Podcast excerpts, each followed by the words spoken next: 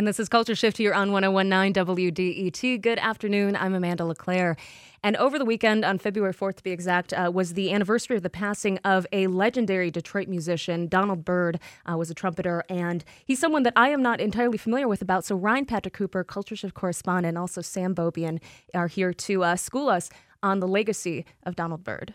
Yeah, Donald Byrd was a big introduction for me into the world of jazz. And uh, still today, you know, his legacy uh, is, isn't necessarily well known in the mainstream like a Miles Davis or a John Coltrane, but he was just as influential. Detroit-born, went to Cass Tech along with Alice Coltrane, Ron Carter. A lot of jazz le- legends have come out of there.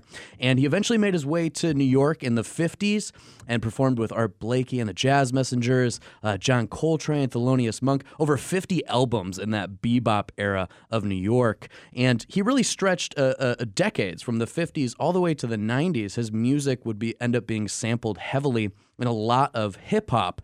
And those records that ended up getting sampled are the records that we're going to talk about a little bit today in the seventies. He started putting out these records that were this jazz, funk, fusion sort of mashup that that really changed the game and and were a little bit uh, divisive in the jazz genre for sure. Um, Sam, tell us a little bit about that uh, that that sort of era for him. What what led him to start creating these records? Well, Donald Byrd was always on the cutting edge of jazz. Um, he was always changing with the times, and nineteen sixty-nine was a time when jazz fusion really began. Uh, Miles Davis' Bitch, Bitches Brew came out, and when Miles Davis does something, it really just sets the path for everyone else to kind of follow.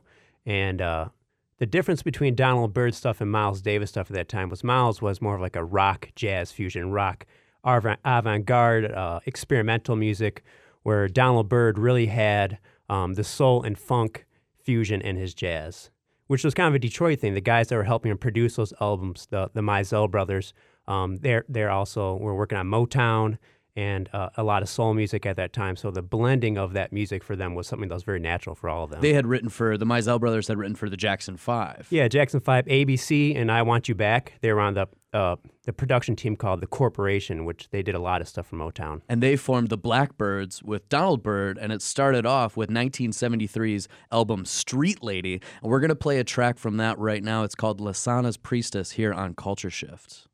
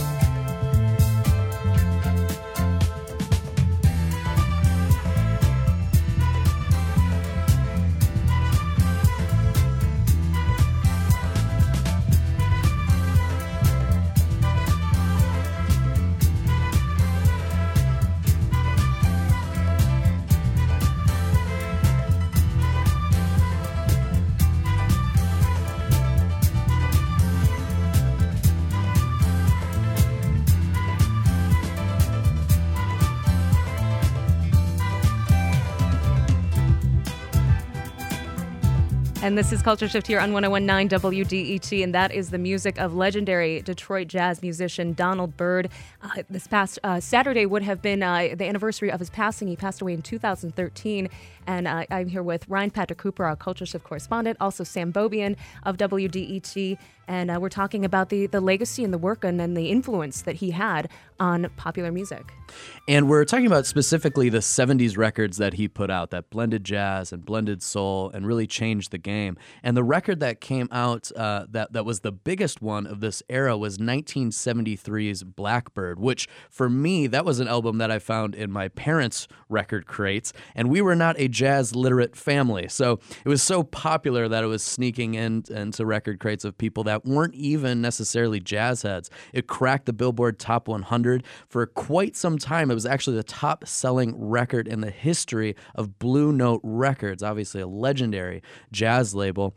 And there's a track on there that would make a big impact in hip-hop later on, which a lot of these records in the seventies that Donald Byrd did with his band, the Blackbirds, ended up finding their way into a lot of hip-hop music. Tell me a little bit about that, Sam. Yeah, the song Flight Time, the intro of the song is just a sound effect of a, a plane taking off and a simple guitar note repeating, and ended up being uh, the sample for Nas's um, Illmatic. And you know, it became a huge part of the hip-hop scene. People, it drew a lot of attention to Donald Byrd's music, and people started uh, sampling it all over the place. People like Donald, uh, J. Dilla sampled uh, uh, Think Twice. Um, a lot of house music sampled Think Twice. Uh, it's just a really popular era for sampling for Donald Byrd. And he was one of the first jazz musicians to really embrace the idea of, of hip-hop guys sampling. Because Donald Byrd, you know, he lived to be eighty, had a very robust life, and he kept reinventing himself. And he was really one of the first to say, not only was there a, a good deal of money in doing that sampling, but he embraced the idea of his music sort of having a second wind with younger hip-hop artists. Yeah, after being sampling, he connected with this rapper named Guru and did this album called Jazzmatazz, uh, which was a really popular hip-hop jazz fusion record in the nineties. Absolutely. And we're actually going to play the song that you mentioned off of nineteen seventy-five, Stepping in Tomorrow. This is Think Twice by Donald Byrd on Culture Shift.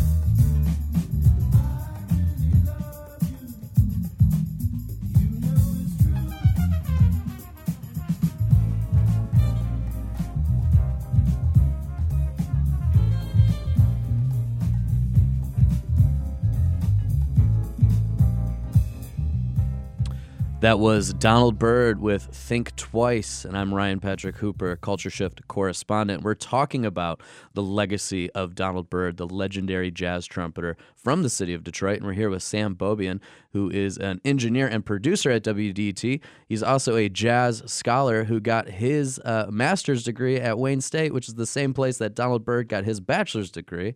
Um, and you've actually performed some of the music of Donald Byrd as a tribute with your band Will Sessions before. So how did he make an impact on your influence and your opinions on jazz?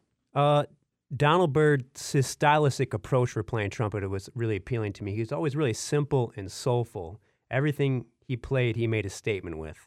He wasn't playing a bunch of notes or a bunch of nonsense. He used space, really melodic in his playing, and I really appreciate that. Um, so when we played his music, I had to like really dive into his his tone. Um, and then the band was doing the, the Mizell Brothers production, and it just all came together beautifully. it's never shocking to me that a musician from Detroit has an, a very a very efficient style of playing, and that's definitely what Donald Byrd had. He picked his his areas that he wanted to make an impression on. Uh, we talked about Miles Davis. He changed a lot in the game, and then Donald Byrd did too. But when you look at the legacies, Miles Davis is, is almost a name that you're born knowing, whether or not you're super into jazz. Donald Byrd, even though he's definitely one of the greatest jazz musicians and super influential, his legacy doesn't uh, resound in the same way. Yeah, Miles was always on the cutting edge of changing styles. Um, Miles was very artistic with it. You know, he was never afraid to um, challenge his listeners. Whereas Donald Byrd, while he was following that cutting edge, he kind of stayed more in the pop end of it. And uh, um, trying, he was more focused on selling records, um, getting music out to the masses.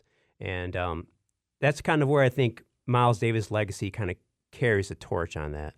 Absolutely. And we got to be clear, when we're covering Donald Byrd, we're talking about almost fifty, sixty years of musical influence. And we're focusing specifically on the seventies and the influence of those records. Over at W D E T dot org on the Culture Shift page, we're going to have a playlist of some of his earlier music that's more bebop.